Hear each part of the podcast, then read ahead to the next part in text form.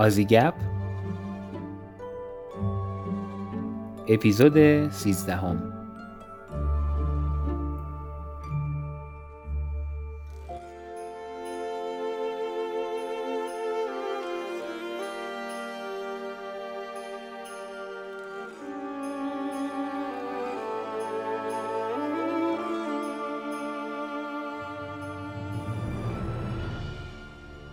سلام، من ایمان هستم و این اپیزود 13 از پادکست آزیگپ هست که در بهمن ماه سال 1399 منتشر میشه.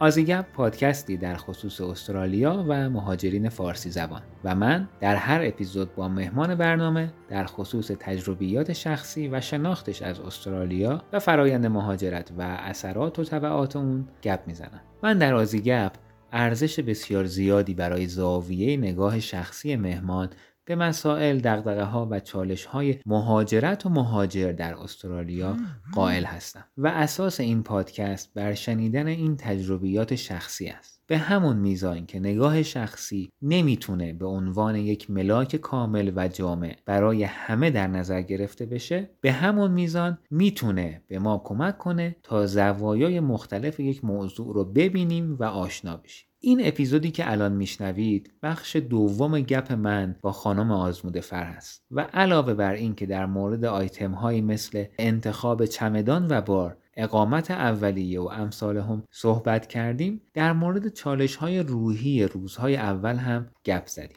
خلاصه رو کوتاه کنم، این شما و این اپیزود 13.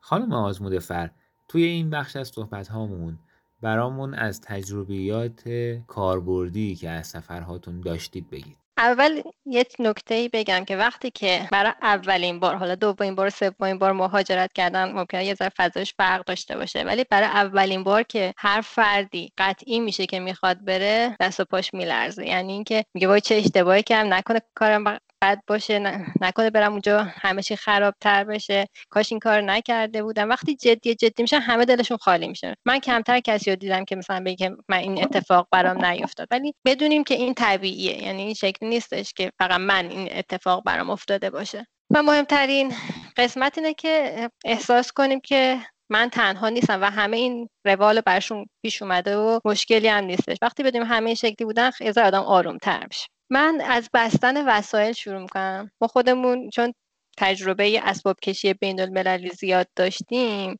بعدش هم که سفر مفرم زیاد میشدم وقتی که این ور اون وره، من گفتم که شما راهنمایی کنم که چجوری بارتون رو ببندی. معمولا این شکلیه که هر کس میتونه 3 کیلو بار ببره و هر فردم میتونه 2 تا چمدون با سایز هایی که معمولا خود شرکت های هواپیمایی میدن ببره و 7 کیلو بار کابین داره که حالا سایز چمدون و حالا کیفی که تو کابینم میخواد ببره هر فردی متفاوته. یک کیف لپتاپ یا یک کیف دستی هم شاملش میشه. به طور معمول ما خودمون این شکلی بودیم. ما یه خانواده 3 نفره بودیم، گفتیم خب 6 تا چمدون میتونیم ببریم، 90 کیلو هم با رفتیم چمدون رو خریدیم، بارا رو شروع کردیم از دم توش کردن. هر چمدون هم از 20 کیلو تا جایی که یادمه، شرکت هواپیمایی ما می‌خواستیم بریم 20 کیلو بیشتر نمیتونست باشه تا جایی که یادمه. و ما بعداً فهمیدیم چه اشتباهی کردیم. چرا؟ چون تقریباً به طور میانگین هر چمدون خودش بین 3 تا 4 کیلو وزنش بودش. بعد این 3-4 کیلو شما در اندازه 6 تا چمدونه 3-4 کیلویی تقریبا 15-20 کیلو ما فقط چمدون با خودمون بردیم که فقط این بارا رو خالی کنیم یا برای دیگه. بعد شما در نظر بگیرین آدم میگه خب حالا که دارم میرم مسافر یه چمدون با کیفیت بخرم که مثلا آسیب نمیده، اگرم آسیب دیدش فوقش میرم فرودگاه. قسمتی هستش که برای اینکه اگه بارم آسیب دیدش میریم اونجا و اطلاع میدیم و بررسی میکنن، خسارت میدن. و این اتفاق بر ما هم افتادش که مثلا چرخش شکست، دستش آسیب دید، هر بار میرفتیم آقا اینو بگید کلیم کنیم. ولی وقتی که شما از راه میرسید انقدر خسته اید، فقط می‌خواید بارتون رو بردارید بزنید تو تاکسی به تو هتل یا هر جایی که در نظر گرفتید و دیگه انقدر انرژی ندارید که برای این کارو وقت گذاشتن چیز بیخودیه. کم کم ما فهمیدیم بهتره به جای اینکه از چمدون استفاده کنیم، کارتون، جعبه کارتونی برداریم، وزنش 200-300 گرمه. بعد اینا رو بر اساس سایزی که می‌خوایم، سایزی که تو هواپیما اجازه میدن، اینا رو پر کنیم، دورشو با پلاستیک و سلفون و چسبای پهن میبستیم و برش یه دستم با همون سلفون درست میکردیم رو هر جعبه‌ای یه برچسب می‌زدیم، مثلا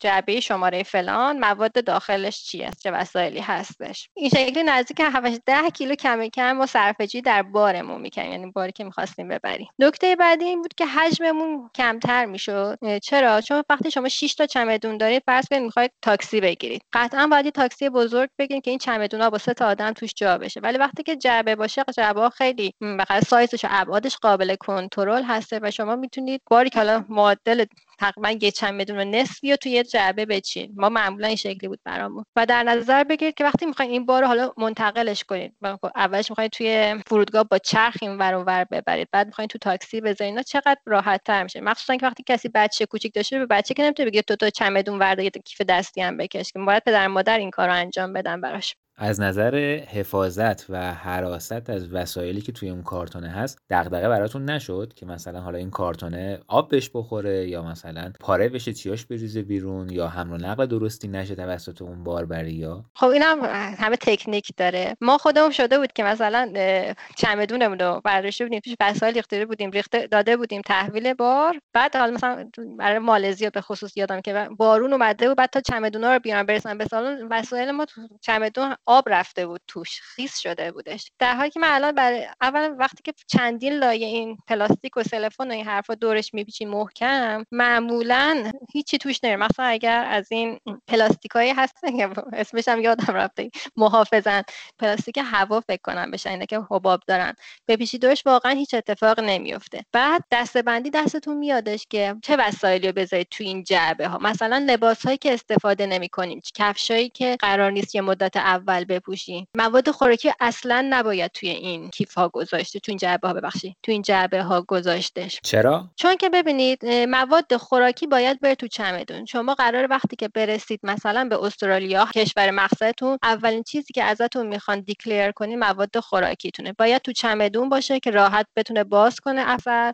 چک کنه چی هست چی نیستش و بعد درشو ببنده. اگه جعبه رو باز کردید، حالا اونم تکنیک داره که چیکار کنید که براتون مشکلی پیش نیاد، مجبور شدیم باز بسته کنیم. بهتون میگم چیزایی که دم دستی استفاده نمیشه داخل جعبه ها باشه، و چمدون مواد خوراکی و ضروریاتی که ممکنه تا چند وقت اول استفاده بشه.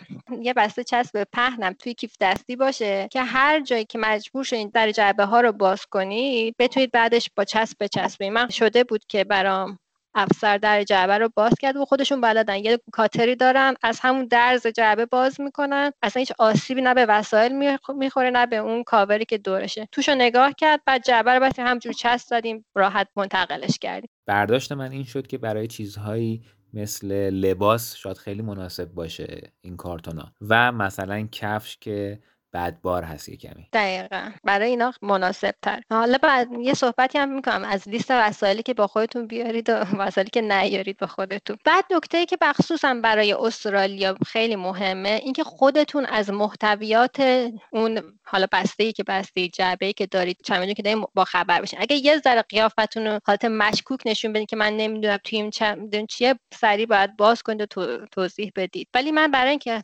طرف هم خودش مطمئن شه که من مطمئن هستم از وسایلش، معمولا همیشه یه برچسب میزنم، به زبان فارسی هم روش مینویسم که مثلا توی این جعبه اینو اینو این موارد رو گذاشتم، توی این جعبه یکی، و همه بسته هام رو شماره میذارم که بدونم من 6 تا جعبه دارم. چون وقتی که جعبه ها رو میذارن روی اون ریل و وارد میکنن به سالن اصلی، انقدر قاطی پاتی میاد آدم ممکنه یادش بره که چند تا بسته یا اون جعبهش که نبوده چه شکلی بوده. همه رو شماره میزنم، مواد مسائل توشو مینویسم، و مهمترین چیز یه وسیله، یه چسبی یا یه ربانی برای شناساییش میزنم که متفاوت باشه. یه چسب زرد پیدا میکنم میزنم، یا ربان قرمز، یه چیزی که محکم باشه. چرا؟ چون خیلیا میشه که بارهای مشابه دارن و طرف حواسش نیستش، مثلا یه جعبه اومد برمی‌داره فکر کنه مال خودشه، ولی وقتی که این شکلی اختصاصی با یه رنگ خاص جدا بشه، کمتر میشه سهوی کسی برش داره. به قولی جابه کردن جعبه ها تو هر فضایی خیلی راحته. یه نکته که بعضی به من انتقاد می‌کنن، میگن خب چمدونا همشون دسته دارن، چرخ دارن، خب شما وقتی می‌خواید جابجا کنید خیلی راحت‌تر جعبه رو چه شکلی میشه جابجا کرد. ولی شما در نظر داشته باشین که 90% مواقع شما لازم نیست هیچ چمدونی رو جابجا کنید، بکشید این ور اون ور. چرا؟ چون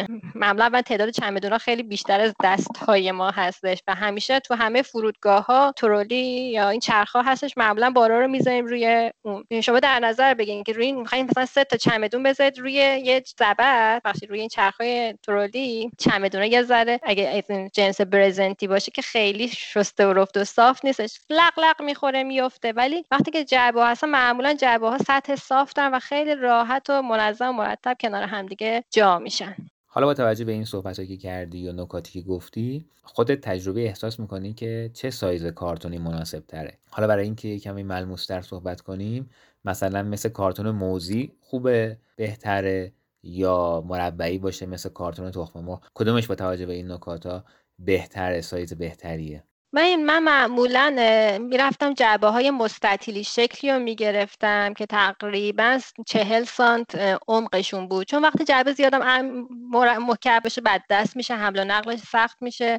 مثلا تو صندوقهای ماشین، مثلا ماشینا که کوچیک‌ترن سخت‌تر جا میشه. من جعبه های مستطیلی خیلی بهتر برای من همیشه جواب دادن، بیشتر هم مثلا توش جا شده بودش. حالا ما خودمون وقتی شاید خنده تو وقتی می‌خواستیم جابجاشی کلا یه ماشه حساب کنار دستمون بودش، هی ضرب و تقسیم کنیم حجم در بیاریم و نسبتشو به وزن بسنجیم و با اون جدول که هواپیمایی به ما داده بود چک کنیم که وقتی اینا مشکلی پیش نه، همه چیو در نظر میگرفتیم، خیلی حساب کتاب هندسی میکردیم. ولی من خودم جعبه های مکعب مستطیلی، حتی شده از این یختون فومیا هم بعضی وقت برای چیزایی که شکستنی بوده استفاده کردم، وسایل توش چیدم و با خودم بردم. من تو این یختونا یه سری وسایل شکستنی رو گذاشته بودم و دوباره دورش همین سلفون و این بچسب و اینا پیچیده بودم، مشکلی هم پیش نیامد برام، همشون سعی سالم به دستم رسید. و هر جام که رفتم روی همه وسایلم، حتی اونا که شکستنی هم نبوده، از این برچسبای شکستنی چسبونده بودم که با احتیاط حملش کنم، چون که خیلی مراعات نمی‌کنم. یه نکته خیلی مهم بگم، حتی چمدوناتون رو هم خودتون تو خونه سلفون پیچ کنید و وقتی هم خواستین باز کنید هم از جای زیپش با کاتر چیز تیزی بازش کنید. چرا؟ چون که من خیلی تجربه از دوستای مختلفم شنیده بودم که از توی چمدوناشون چیزی برداشته بودن، کاپشنی، پاور بانکی. حالا هیچ وقت چیزای ارزشمند رو نباید توی جعبه ها تو چمدون گذاشت که قرار تحویل باردار بشه، ولی حتی چیزای خورده ریزشون هم که شاید به نظر ما خیلی بی اهمیت باشه ولی از تو کیفشون برداشتن، مخصوصا اون پروازهایی که استاپ داشتن تو کشورهای که حالا اسمش نمیبرم، تو بعضی کشورها استاپ داشتن، وسایلش بچه‌ها کم شده و البته الان کمتر شده ولی قشنگ به خاطر میام اون وقتی که ما قدیمتر مالزی بودیم چقدر بسیار داستان شنیدیم برای کسایی که تو وسایلشون چیزای ممنوعه گذاشته دارن. یعنی طرف بدون که متوجه باشه تو چمدونش، تو کیف دستیش، تو وسایلش متاسفانه وسایل چیزی گذاشته بودن که منجر شده بودش که دستگیر بشه و دادگاه و اتفاقای بدجو که شاید دوستانی که مالزی باشن قشنگ به خاطر داشته باشن پرونده این افرادی که همش خبراش به ما میرسید. به خاطر همین هیچ وسیله‌ای، هیچ بغض اون کیف دستی که حالا همراهمون هستش و بدون پوشش و کاور و به قول باند پیچی کردن تحویل ندید. یعنی به نظرت به خاطر اون سلفون پیچی که دورش شده و اون حالت پکی که به وجود اومده دیگه اون شخص ممکنه که این ریسک رو نکنه یا احتمالش کمتر باشه که ریسک بکنه که بخواد اون پک رو به هم بزنه و اون حالت آکبند بودن چمدون به هم بخوره و حالا بخواد دستکاری انجام بده. بله بله دقیقا همطوره، خیلی سخته براش که باز بکنه. آها اوکی جالب بود.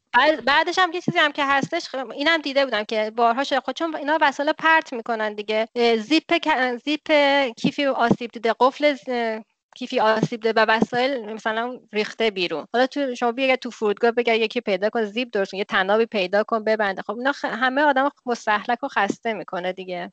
فکر میکنن که مثلا تو خود فرودگاه هم یه بخشی هست که برای بسته‌بندی وسیله ها هست، میشه هم اونجا هم دیگه به عنوان آخرین با کار و دیگه بعد از اینکه دیگه مطمئن هستی چیزی نمیخوای بذاری و برداری هم اونجا بدی با اون دستگاه مخصوصی که داره خودش در واقع همه رو سلفون پیچ کنه و یه حفاظی روش بکشه.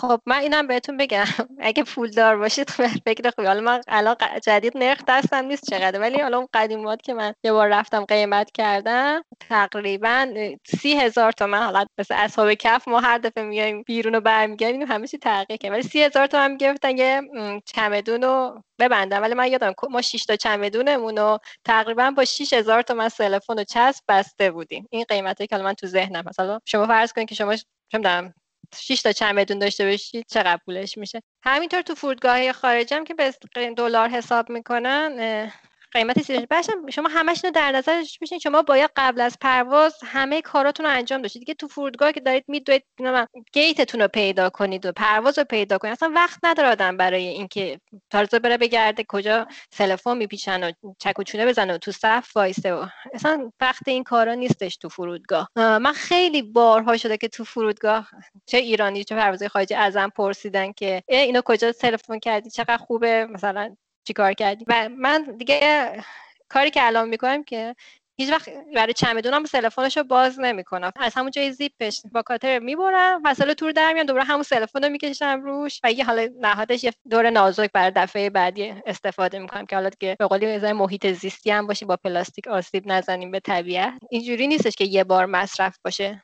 من از یکی از دوستانم شنیده بودم که میگفت که من برای این جعبه مانندها یا کارتون‌هایی که با خودم جابجا میکنم با چسب در واقع دسته هم درست میکنم و دیگه وقتی میخوام جابجا کنم خیالم راحته که این دسته‌هایی که با چسب نواری درست کردم دوره هر کدوم از این جعبه ها رو میتونم بگیرم و جابجا بشم باهاش. آره می‌خواستم اتفاقا همینو بگم بهتون که ما یه قشنگ یه مقوا می‌ذاریم و بعدش دورش از سلفونم کلشو می‌بندیم به اون و چسبای پهنم معمولا چسبای صنعتی خیلی مقاوم هستن، اینجوری نیست که حالا با یه بار دو بار خراب بشه و دردسر داشته باشه. من بین تجربه این سفری که داشتم واقعا موفقیت آمیز بوده و بعضی اوقات به شوخی میگم که باید من شرکت حمل و نقل بزنم برای این بارها. حالا آدم دورادور دیگه زیاد صحبت میشه در موردش، این که چی اونجا نیست که بیاریم. حالا یه سری مثلا معمولا البته اینا بیشتر دغدغه خانم‌ها هست و بیشتر هم شامل مواد خوراکی و اینها میشه دیگه. حالا شما از سبزی خشک قرمه سبزی بگیر تا نمیدونم لیمو عمانی و نمیدونم همه اینها معمولا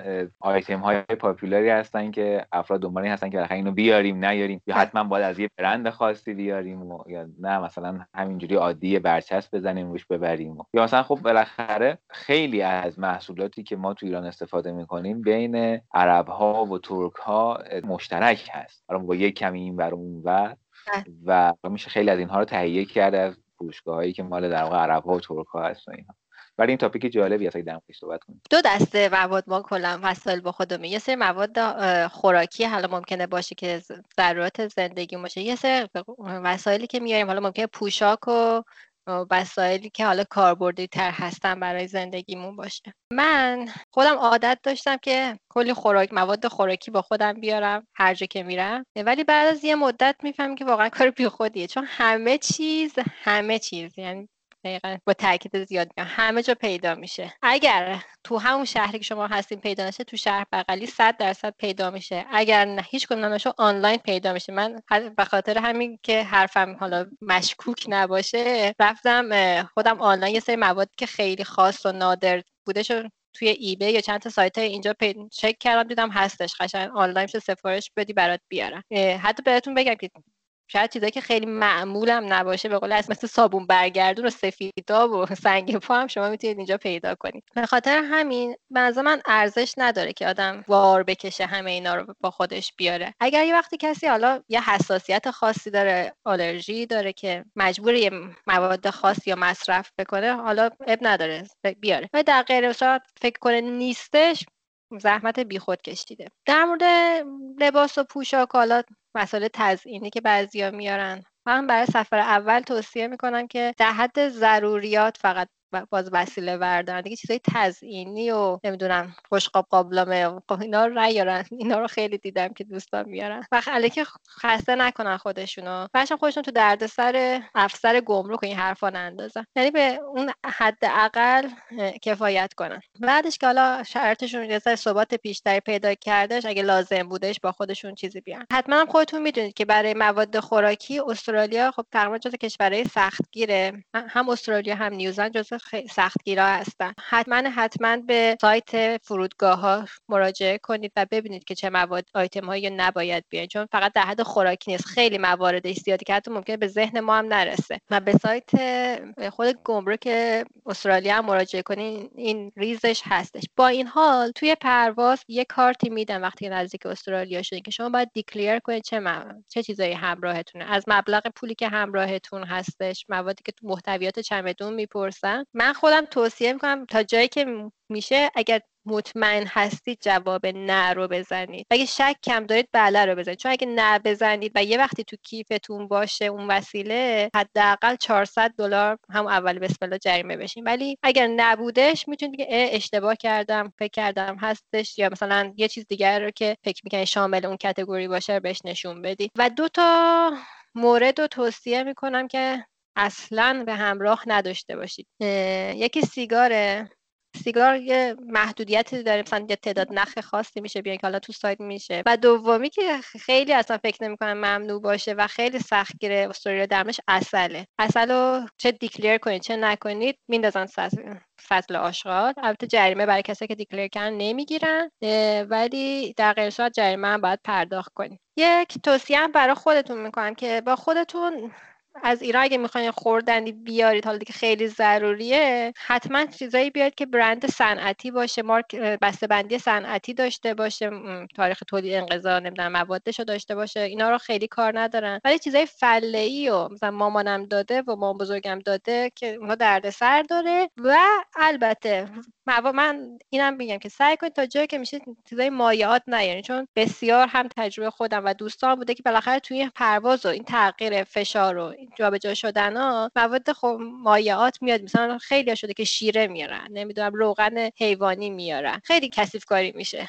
ببین ولی کسی که میخواد بیاد پیش خودش فکر میکنه که مثلا اگر که یک جای موقت توی مثلا ایربی‌ان‌بی گرفته، به این فکر میکنه که حالا یه قابلمه مایتابی رو با خودش داشته باشه که حداقل بتونه 4-5 وعده اول رو باهاش هندل بکنه، حالا تا بعد وسایل مورد نیاز رو بخره و اینجوری نباشه که برای همون وعده اول خودش لنگ وسیله و تجهیزهای آشپزخونه و این داستانا باشه. اگر بچه کوچیکی دارید که مثلا تازه غذا خور شده، حالا بعد تو ظرف خاصی غذا بخوره به خاطر سلامت بچه، خب حالا من اونو توصیه میکنم که همراهتون باشه و ظرف و ظروف بچه رو. ولی در غیر صورت معمولا هر جایی که اولش بخوایم بریم یه قابلمه مایتابه رو داره. نداشتم، انقدر با قیمت‌های ارزون قابل تهیه هستش برای مدت اول که نمی‌صرفه از اونجا آدم بارش رو با این چیزای سنگین پر کنه. حالا من در مورد همون اقامت اول و خورد و خوراکش هم صحبت خواهم کردش که بیشتر کمک کنه بهتون. ولی من خودم همراه خودم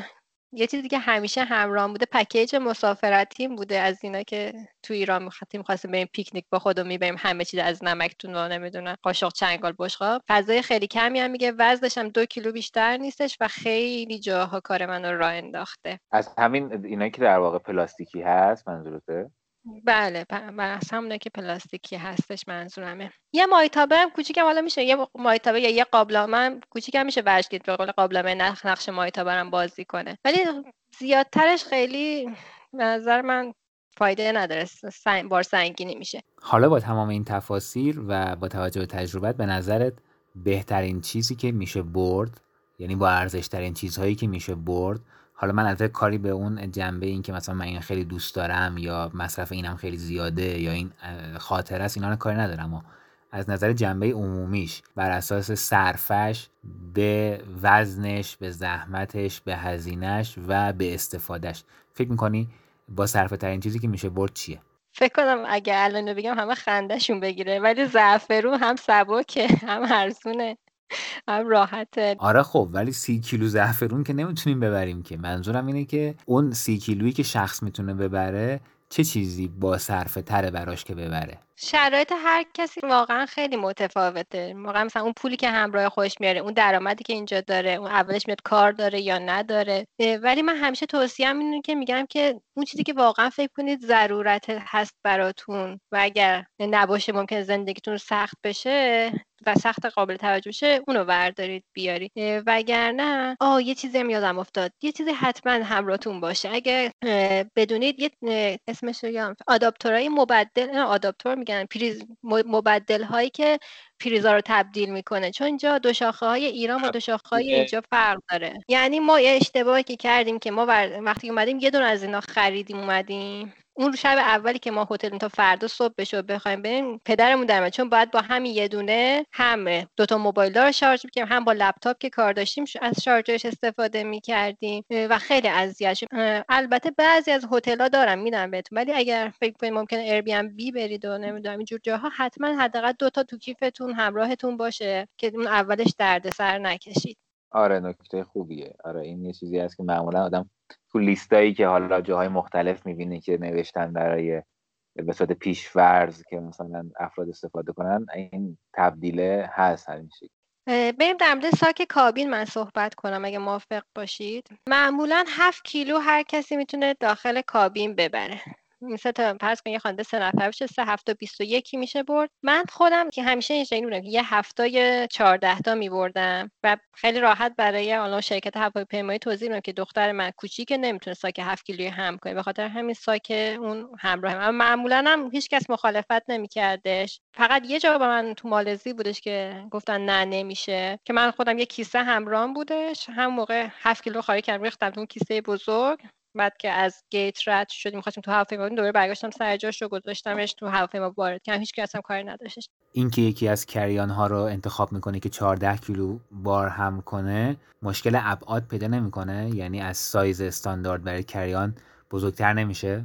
معمولا از این ساکای کوچیک مسافرتی هستش اون ابعاد اجازه میدن، اونقدری که توی بالای کابین جا میشه، اون تو جعبه کابین جا میشه رو اجازه میدن و اون معمولا بیشتر از 7 کیلو توش جا میشه. مثلا چیزایی که آدم دم دستی تو هواپیما میاره بیشتر چیزای کم حجم و مقالی سنگین تره، به خاطر همین خیلی سریع وزنش پر میشه. حالا اینکه چه چیزایی داخل کابین ببریم با خودمون همراهمون داشته باشیم، من یه لیستی بر خودم داشتم. اول که بازم بسیده چه کسی همراهتون هستش، اگه بچه هستش حتما براش به قول یه دست لباس اضافه و خوراک تو راه و این حرفا ببرین. من بسیار شده که تو هواپیما دیدم که مثلا مادری داره با این مهماندارا صحبت می‌کنه، اگه یه خوردنی بدید برای بچه من. خب اینجوری نیست که دل بخواه آدم هر وقتی هر چیزی سرو بکنن که. خب ولی اگه آدم اون چیزی که به مزاج بچه میخوره همراهش باشه، لازم نیستش که چک و چونه بزنه. بهتره برای این 15 20 ساعتی که قراره بیرون باشه یه خوردنیای همراهمون باشه. بعدش هم اگه خوردنی اضافه اومد تو همون هواپیما بذارید، هیچ وقت نیارید وارد خاک استرالیا نکنید. بهتره برای خودتون راحت تره. نکته دوم که خیلی بازار ساده است ولی واقعیت اینکه رخ داده، این که خیلی هستن آب و هوای مقصد رو دقیق چک نمیکنن، که من وقتی میرسم استرالیا میرسم نیوزلند، خب هوا چه شکلیه اونجا، مخصوصا که اینجا چون نیم کره جنوبیه همیشه آب و هواش برعکس ایرانه، وقتی اونجا زمستونه اینجا تابستونه. بعضی افراد که میان یادشون میره که خب الان که من دارم میرم نیم کره جنوبی، مثلا الان اونجا نیوزلند زمستونه، استرالیا زمستونه، من باید لباس گرمتر ببرم. و چی بعضی حواسشون هست که ببرن تو چمدونشون ژاکت و نمیدونم کفش کلاه میذارن، ولی حواسشون نیست که تو این ساک دستیشون بذارن، یه وقتی از هواپیما میخوان بیان بیرون باید لباس گرم همراهشون باشه، چون پرواز طولانی از یه جای گرم راه افتادن خیلی نکته دقت ندارن و لباس مناسب همراهش نیستش. فکر کنم ترجیح اینه که تا میتونی لباس بپوش با خودت برو تو کابین که در واقع لباس بیشتری بتون تو چمدون بذارید دیگه. هرچی پالتو یا کاپشندری رو، حالا با توجه به اینکه فصلش هست یا نیست، بالاخره آدم بهتره پالتو بزرگشو بپوشه با خودش ببره تو. آره دقیقاً همینه. اغلب هم میدونن که دیگه توی هواپیما لباس این برای پرواز طولانی یه لباس راحتی تو خونه تنشون باشه. واقعا به لباس و وسایلی که قراره توی بار با خودتون ببرین دقت کنین که هم راحت باشه هم قابل تعویض کردن باشه، که یه دست لباس اضافه داشته باشین، چون واقعا نمیدونم ممکنه یه آب میوه‌ای بریزه رو لباس یا به هر دلیلی کثیف بشه، تخت تا آخر پرواز تا آخر مقصد این لباس همراه آدمش حتما دم دستی داشته باشید. من یه نکته هم در مورد فرودگاه ایران بگم و برسیم به فرودگاه مقصد. این توصیه منه، حالا میشه عملی کرد با توجه به فرهنگ هر خانواده، میشه هم نکرد. اینکه خداحافظی های قبل از پرواز و نمیدونم ماچ و بوسه ها رو بذارید یه هفته قبل. این توصیه به خانواده ها هم هستش، چون معمولا روز پرواز آدم اینقدر روش استرس هست، فشار هستش، دلتنگی ناخودآگاه هستش، بیخوابی شبش هست، خاطر علاقه هیجان داره هر فردی که دیگه فقط همینو کم داره که تو فرودگاه اشک بریزه و آه و قصه و این حرفا باشه. اون فرودگاه فقط وقتیه که آدم میخواد با نزدیکترین افرادش، حالا پدر مادر، خدافظی کنه و بره تو پرواز. دیگه قبلش انرژی آدم برای گریه و آه و زاری و این حرفا، دلداری دادن گرفته نشه، بهتره. مثلا من اگه بشه این کارو حداقل قبلش انجام داد، خدافظی رو قبلش انجام داد، هم مسافر راحت تره، کمتر خسته میشه، هم خانواده‌ها شاید دلتنگیشون کمتر باشه. میگم هی لحظه های سخت و ناراحت کننده برای هم به یادگار نذارن دیگه. بله، بریم به فرودگاه مقصد. انشاءالله بعد از یه 15-20 ساعت پرواز خسته کننده و طولانی میرسید به مقصد، خسته ولی و هیجان زده. یه جایی میایید که با فضا کاملا ممکنه غریبه باشید. اولین توصیه که من میکنم که آخرین ساعتایی که تو هواپیما هستید خوب بخورید، تشنه گرسنه اینا نباشید، چون ممکنه تا بخواید از فرودگاه بیاید بیرون و یه جای استیبل بشید زمان زیاد ببره و شما قطعا مواد خوراکیتون رو قبل از گمرک تحویل دادید و دیگه خوراکیت تو کیف دستیتون نیستش که به قول انرژی داشته باشین. تا ما نظر بین که قرار تا چندین ساعت هیچ خوردنی به دستتون نرسه. انشالله که بار از گمرک گرفت از مدید بیرون، حالا دو حالت داره، یا تاکسی باید بگیرید یا اگه خیلی خوب باشه دوستی بیاد دنبالتون که این عالی ترینه. اگه بتونید قبل از اینکه برسید به یه مقصد با یه دوستی آشنایی، فرد که حتی ممکنه اینترنتی آشنا شید، قرار بذارید که بیاد استقبالتون، خیلی دلگرم کننده، امیدوار کننده. ولی یه تجربه مشترکی هستش بین همه افراد که من اینو با شما در میون میذارم، این که چند مدت اول، مثلا 2-3 روز اول سفر، مثل یه توریست باشید، نه مثل یه مهاجر. یعنی چی؟ یعنی فکر صرفه جویی کردن و نمیدونم حالا برم جای ارزون، نمیدونم اینجا این یکی تاکسی ارزون تره، اون یکی تخفیف بهتری داره نباشید. واقعا بذارید ورودتون به قولی با شکوه باشه، خاطره خوب داشته باشید، چون انقدر هم استرس هست، هم خستگی هست، هم فشار هست که اگه بخواید به تازه یه جایی که یه چالش جدید براتون شروع بشه، خاطرات بدی براتون از این اتفاق مهم زندگی رقم میخوره. بهتره که یه هتل خوب یا حالا ایربی‌ان‌بی خوب بگیرین که امکاناتش برای روزهای اول خوب باشه، گرون بودن دلیل خوب بودن باشه. ممکنه اون هتل به خاطر که مرکز شهر گرون باشه یا نزدیک جای توریستی گرون باشه، لازم نیست خب شما واقعا نمیخواید برای گشت و گذار برید تو شهر، یه هتل دورتر بگیرید ولی کیفیت بهتر، یا یه ایربی‌ان دورتر ولی کیفیت بهتر. و اولین خریدی که لازمه سیم کارته. سیم کارتی که داشته باشین به دنیا وصل میشید، میتونید اوبر بگیرید، میتونید آنلاین غذا سفارش بدید، میتونید از جی پی اس استفاده کنید، تو شهر جابجا شید. شما تا سیم کارت نداشته باشین خیلی از فعالیتاتون راه نمیفته. مثلا میخواین حساب بانکی باز کنید، کارت دانشجویی فرضاً بگیرید و اینا، به خاطر همین سیم کارت خیلی لازمه. شما هر سیم کارتی میتونید برید از سوپرمارکت بگیرید، شمارهش رو اگر یه جایی وارد کردید دیگه اون شماره مثلا به حساب شما کانکت میشه. بعداً اگه شمارهتون تغییر کرد بعد همه اینا رو اطلاع بدین، دقت داشته باشین کجا می‌رین. و یه خوبیه که داره، اپراتورها توی استرالیا این شکلی هستن که اغلبشون میتونن این شماره شما رو نگه دارن و فقط خدمات متفاوته. شما سیم کارتی که از هر کمپانی بگیرید خودش اتوماتیک طبیعیه که اکتیو نیستش، باید تماسی بگیرید و اکتیوش کنید. سعی کنید سیم کارتی بگیرید که حجم اینترنتش بالا باشه، چون معمولا روزهای اول مصرف اینترنت خیلی زیاده. قبل از اومدنتون هم حتما چند تا رستوران خوب سرچ کنید، در نظر بگیرید که این مدت غذای خوب بخورید. شاید به نظر خیلی موضوع ساده بیاد ولی واقعا تو فشار اولش خیلی همین تغذیه مناسب استرس و فشار رو کم میکنه. من یادمه که یه مدت یه سری کلاسای روانشناسی میرفتم همین خارج از ایران، اون استادی که اینجا بودش میگفتش که یه بیماری در واقع وجود داره که جهانیه و اون هم افسردگی پس از مهاجرته. بلا استثنا هر کسی که مهاجرت میکنه افسرده میشه، فقط دوره افسردگیش متفاوته. ممکنه کسی بعد از 1-2 هفته بتونه شرط خودش رو هندل کنه و حالش خوب بشه، ولی ممکنه کسی تا آخر مدتی که اون کشور هستم این افسردگیش درمان نشه. و بعد مثال‌های از مراجعهاش میدادن به ما که واقعا قابل توجه بود که چقدر باید از لحاظ روحی و جسمی آماده مهاجرت باشیم. و هر جا که احساس کنیم ممکنه برامون مشکلی پیش بیاد، خود هر فردی متوجه میشه که رفتارش روحیش چقدر فرق کرده، حتما با کسی مشاوره بگیریم، راهنمایی بگیریم که کمکمون کنه، وگرنه خیلی شرایط سخت. این چیزی بود که من خودم تجربه کردم و متاسفانه خاطرات بدی برام به جا موندش.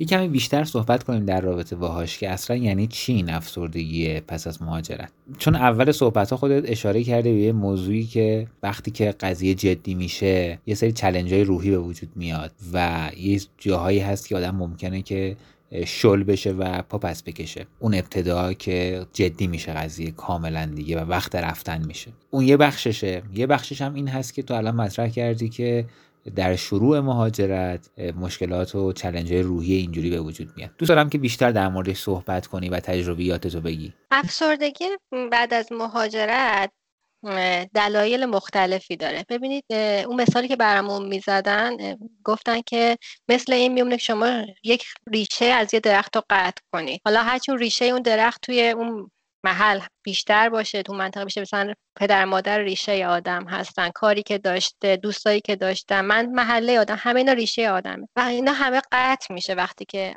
کسی مهاجرت میکنه. براتون این شکلی مثال بزنم، وقتی شما وارد یک کشور جدید میشین یک انسان بی‌هویت هستید. شما فقط پاسپورتتون دارید، یه بچه‌ای که هستید که نه کسی رو میشناسه، نه شاید انقدر سطح زبان محلیش خوب باشه، نه آدرس بلدید، حتی ممکنه شماره تلفن‌های اضطراری رو بلد نباشید، گواهینامه ندارید. تمام چیزایی که براش جنگیده بودین تو کشور خودتون، همه هویت‌هایی که به دست آوردید ناخودآگاه از بین میره. نه کسی اسم و رسم شما رو میشناسه، نه کسی مدرک شما براش معنی داره، نه ظاهرتون میتونه شما رو به قول قضاوت کنه. من یه بار به یکی از دوستام میگم، گفتم حتی ما تو ایران که هستیم وقتی فامیلی همدیگه رو میپرسیم میگیم آقا این به فلان این منطقه است، این واسه اهل اونجاست، این به فلان فرد ممکن نسبت داشته باشه، ولی میای اینجا حتی نمیتونن اسم تو رو تلفظ کنن. یه جورایی مسخره تلفظ میکنن که شاید بعضی وقتا باعث دلخوری بشه. خب ببین وقتی همه این حال یه دفعه خالی میشه، خیلی طبیعیه که فرد هر چقدرم که هیجان زده باشه به خاطر ورود به یه جای جدید، همون قدم دلواپس و نگران میشه که نکنه هیچ وقت من نتونم اینا رو به دست بیارم. من خودم برخودم شکی پیش اومده که من اولش که اومده بودم خب گواهینامه نداشتم، تا بخوام گواهینامه بگیرم و اینا مدت طولانی شد. هر وقت یه خانومی میدیدم پشت ماشین داره راندیم که من گریه میکردم، یه با خودم به قولی روزه میخوندم که من چند مدت بود گواهینامه داشتم، نمیدونم من رانندگی میکردم، الان نمیدونم اینجوری شدم. و تا وقتی که گواهینامه‌مو گرفتم انقدر خوشحال بودم که شاید چند برابر اون چیزی که 18 سالگی گواهینامه گرفتم برام شادی آفرین بودش. خیلی همین حس نسبت به کار دارن، وقتی کاری پیدا میکنن یا نمیدونم ماشین میخرن، هر چیزی که دوباره کم کم برمیگرده به این دنیای جدیدشون براشون ایجاد خوشحالی میکنه. ولی اگر خودمون رو بسپاریم به این جریان و هی قصه هامون رو پررنگ کنیم، باید منتظر این باشیم که افسردگی بدتر شه. و از اون برم اگه خانواده که تو ایران هستن ساپورت نکنن، حمایت نکنن، هم میگن خب کاش که نرفته بودی، خب برگردش کنن، هنوزم دیر نشه، ماهی هر وقت عذاب بگیری تازه است، و هیچ قوت قلب ندن اوضاع بدتر و بدتر میشه. من خیلی مواردی دیدم که مثلا یه آقای جوانی اومده بود 3 ماه بیشتر نتونست تحمل کنه، یعنی بعد از 3 ماه برگشت. یا خانواده‌ای که اومدن همین استرالیا هم 1 سال موندن، ولی انقدر هم خودشون تو فشار روانی هم خانواده از اون ور بیتاب میکنن، آی بابات قلبش درد گرفته، مامانه چی شده، حرفا که دوباره همه چیو جمع کردن برگشتن. یعنی اینا رو اگه با خودمون کنار نیایم، خودمون درست نیایم، قوی نباشیم، هر کدوم از اتفاقات کوچیک میتونه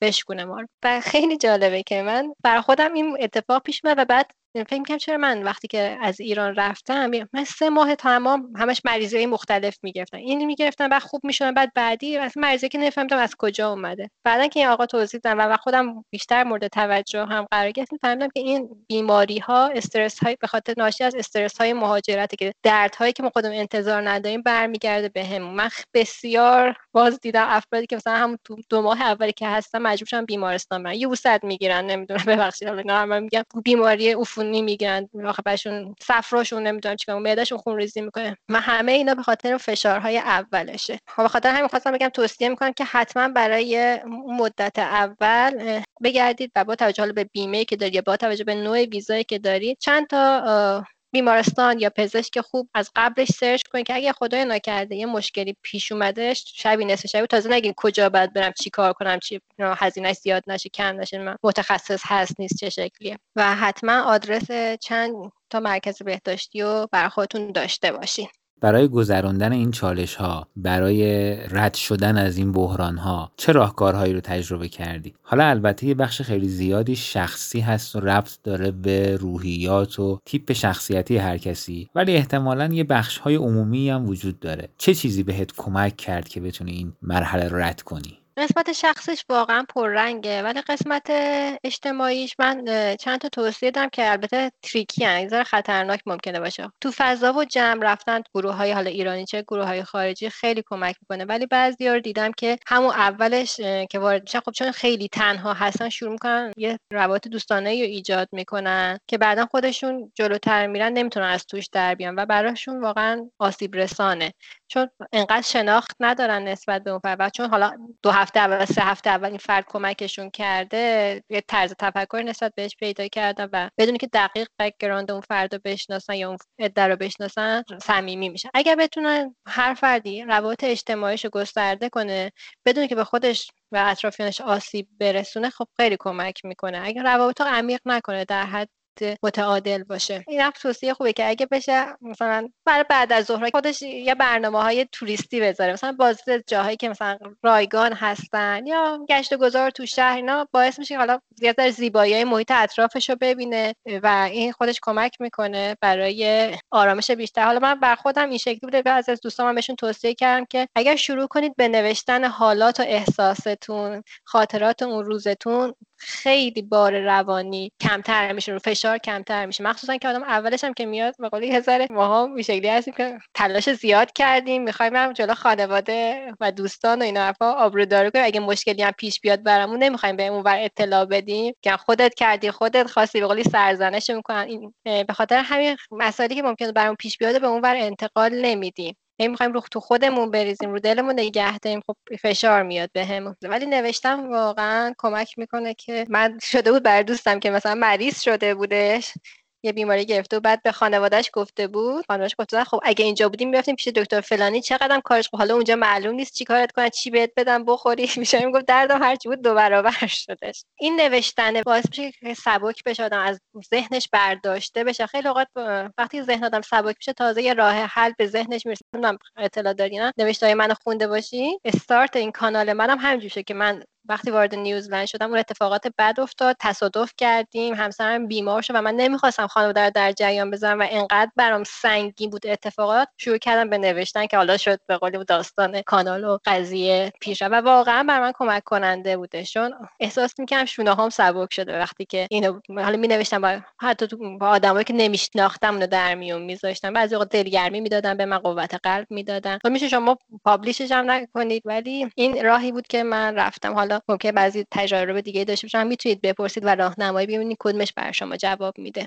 فکر میکنم مهمترین قسمتش این هست که بدونیم که این بحران و این چالش فقط برای ما نیست و تقریبا همه افرادی که مهاجرت میکنن درگیر این چالش میشن، کم یا زیاد، و هر شخصی سعی کنه بنا به شناختی که از خودش داره و تجربه‌ای که از گذار از بحران‌های این چنینی در قبل داره بتونه خودش رو مدیریت بکنه، وضعیت رو مدیریت بکنه و احساس نکنه که تو این مسیر تنها بوده، احساس نکنه که راه حلی برای عبور از این مشکلات نیست و این مشکلات و این بحران‌ها همیشگی هستن و خواهند بود همیشه با او، و تلاش کنه که با استفاده از همفکری با بقیه، استفاده از تجربیات بقیه و حتی استفاده از مشاور بتونه این مرحله رو رد کنه و بدونه که همه این مسیر رو طی کردن و او هم طی خواهد کرد. بله خیلی کمک میکنه واقعا. خاطرتون هست که گفتم اون بدو ورود که میرسین اصلا صرفه جویی نکنید و پول خرج کنید و نمیدونم تاکسی بگیرید، جای گرون بگیرید، غذای خوب بخورید، توریست باشیم. ما ممکنه یه سری پولا رو اونجا خرج کرده باشیم، حالا جای صرفه‌جویی و بازگردوندنش اینجاست که من میخوام بگم. البته خیلی از ایرانی‌ها این شکلی هستن، شاید لازم به ذکر نباشه، ولی خب حداقل گفتنش باعث میشه که فشار روانی که ناخودآگاه خود تغییر شرایط پیش میاد کمتر بشه. وقت صرفه‌جویی اون وقتی که ان شما حالا جا و مکانتون رو گرفتید، میخواید برید سر خورتون و وسایل میخواید تهیه کنید. خیلی راحت و بدون خجالت وسایل دست دوم بگیرید. هستند فروشگاه‌هایی که وسایل ارزون میفروشن، مثلا کیمارت خیلی وسایلش ارزونه، وسایل خونش میتونید با قیمت خیلی مناسب اونجا وسایل ارزون خونه بگیرید. ولی وسایل بزرگتر، تلویزیون، مبل، نمیدونم تخت، اینا چیزایی هستش که حالا به قسمتی که ممکن قسمت بهداشتی باشه که من توصیه نمی‌کنم، که حالا به خاطر سلامت خودمون حساسیت و این حرفا قسمت بهداشتی سعی کنید که وسایل دست دوم نگیرید یا خوب یه جوری اونایی که قابل شستشو هستو بگیرید، ولی بقیه‌شو از طریق مثلا مارکت فیسبوک، گامتری یا حتی مغازه‌هایی هستن که احتمالاً اسمشون میدونید، بهش میگن آپ شاپ. اینا مغازه‌های خیریه هستن که سود حاصل از خرید و فروششون برای کار خیریه میره. میتونید خیلی راحت برید اونجا و بسیار من دیدم که وسایل نو حتی اونجا هستش، وسایلی که اصلا استفاده نشده و به نظر من بهترین وقت صرفه‌جویی اینجاست، تا وقتی که فرد یه ثباتی پیدا کنه و قطعاً بدونه که اون منطقه هست، اون شهر هست، اون کشور هستش. من دوستایی باز دیدم که وسایل زندگی رو به قول سبک ایرانی، ما وقتی تو ایران هستیم همه چی داریم دیگه، همه اولش که میریم سر خونه زندگی ماشاءالله جهازای نو و شیک و پیک خانواده بهمون میدن، بعد یه دفعه میای اینجا احساس فقر و بی‌چیزی به دست میگیری، نمیتونی چون همه چیزی که مشابه ایران داشتی بری بگیری. ام اول کاری خب خیلی دیدم که یه ذره بهشون فشار اومده، گفتن نه ما میریم نو میخریم. بعد که نو خریدن خیلی مدت زمان کوتاهی شده که شرایطشون عوض شده، مثلا جای دانشگاه دیگه‌ای پذیرش گرفتن، مجموعه از اون شهر برن و نتونستن وسایلشون منتقل کنن یا از اون کشور برن و ضرر زیادی اینجا بهشون وارد شده. خب تا وقتی وضعیت مشخص نشده خیلی بهتره که از این فرصت استفاده کنیم و وسایلی بگیریم که فعلا کارمون رو راه بندازه. برای خورد و خوراک و حالا اون وسایل اولیه هم پرسیده بودید از من، اینجا خب همونجوری که می‌دونید فروشگاه زنجیره‌ای هست، علی، کولز، وولورث و همینطور یک شنبه بازارا و مارکت‌های مختلف. قیمت‌ها رو اگه می‌خواید دقیق دستتون باشه خیلی راحت به وبسایت هر کدومشون مراجعه کنید. قیمت هر ماده‌ای که بخواید تو اصل میتونید مقایسه کنید، مثلا شیر کلز رو با شیر نمیدونم علی یا وولورث مقایسه کنید، قیمت‌ها دستتون بیا. ولی حالا اونجوری که در افواه عمومی هست میگن الدی و کلز قیمتاش مناسبتر از وولورث، وولورث مقدار برای همون کالا برند قیمتا بالاتره، ولی در کل وقتی که تخفیف میدن که معمولا هر هفته اینا یه لیست تخفیف و نصف قیمت دارن، خب قیمتا مناسب میشه و توصیه میکنم که اون موقع خریدای گروسری هم انجام بدید.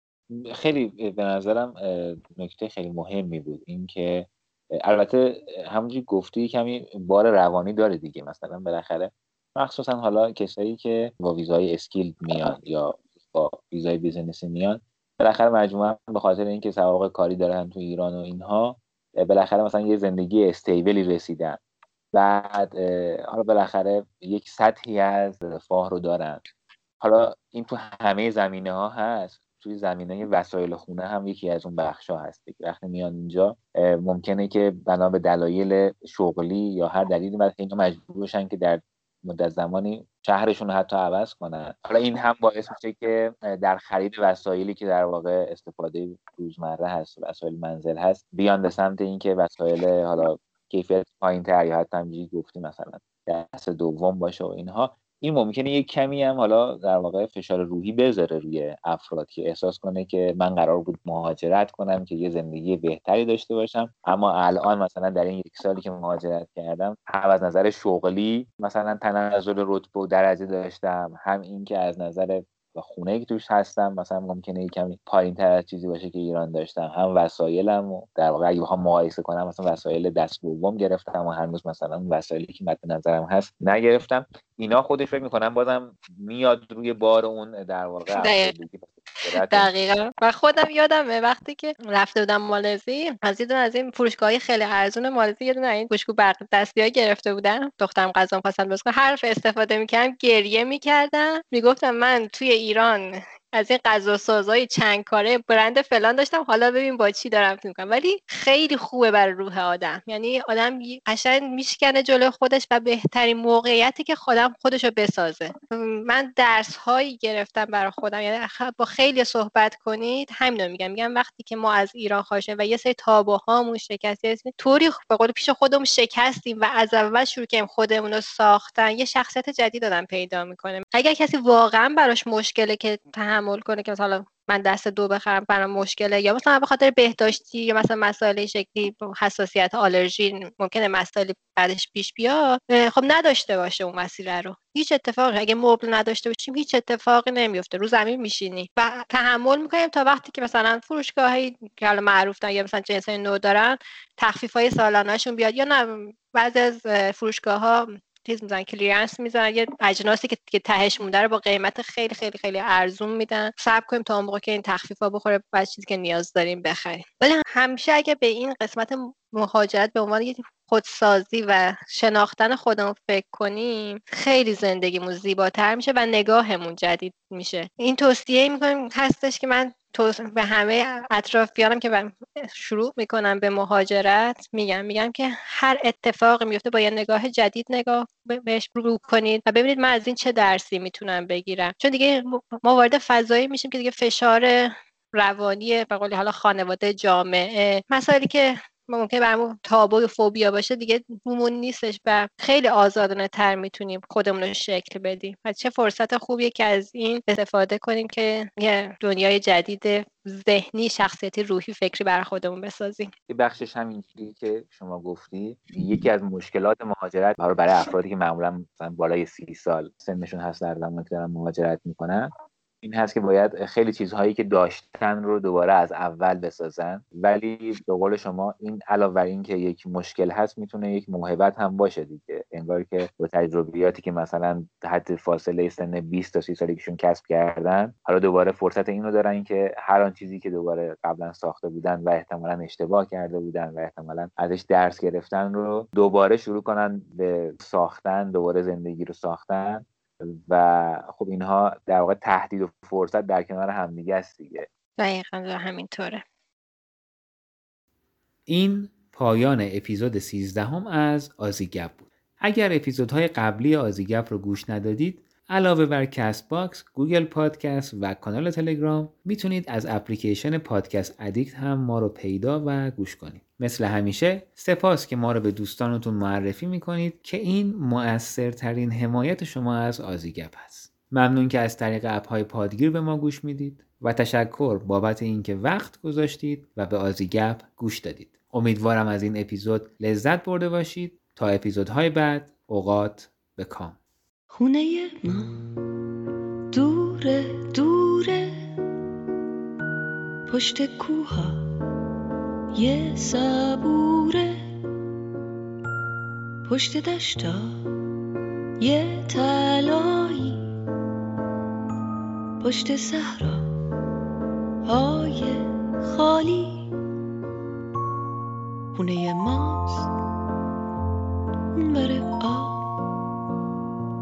اون بره موجای بیتاب، پشت جنگلای صرفه،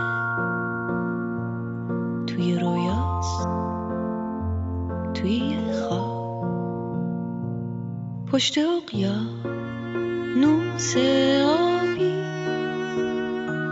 پشت باغا یه گلابی، اون بره با قای انگور، پشت کندو های زنبور. خونه ما پشت ابراز، اون بره دلتنگی ماست، ته جاده های خیسه، پشت بارون پشت دریا.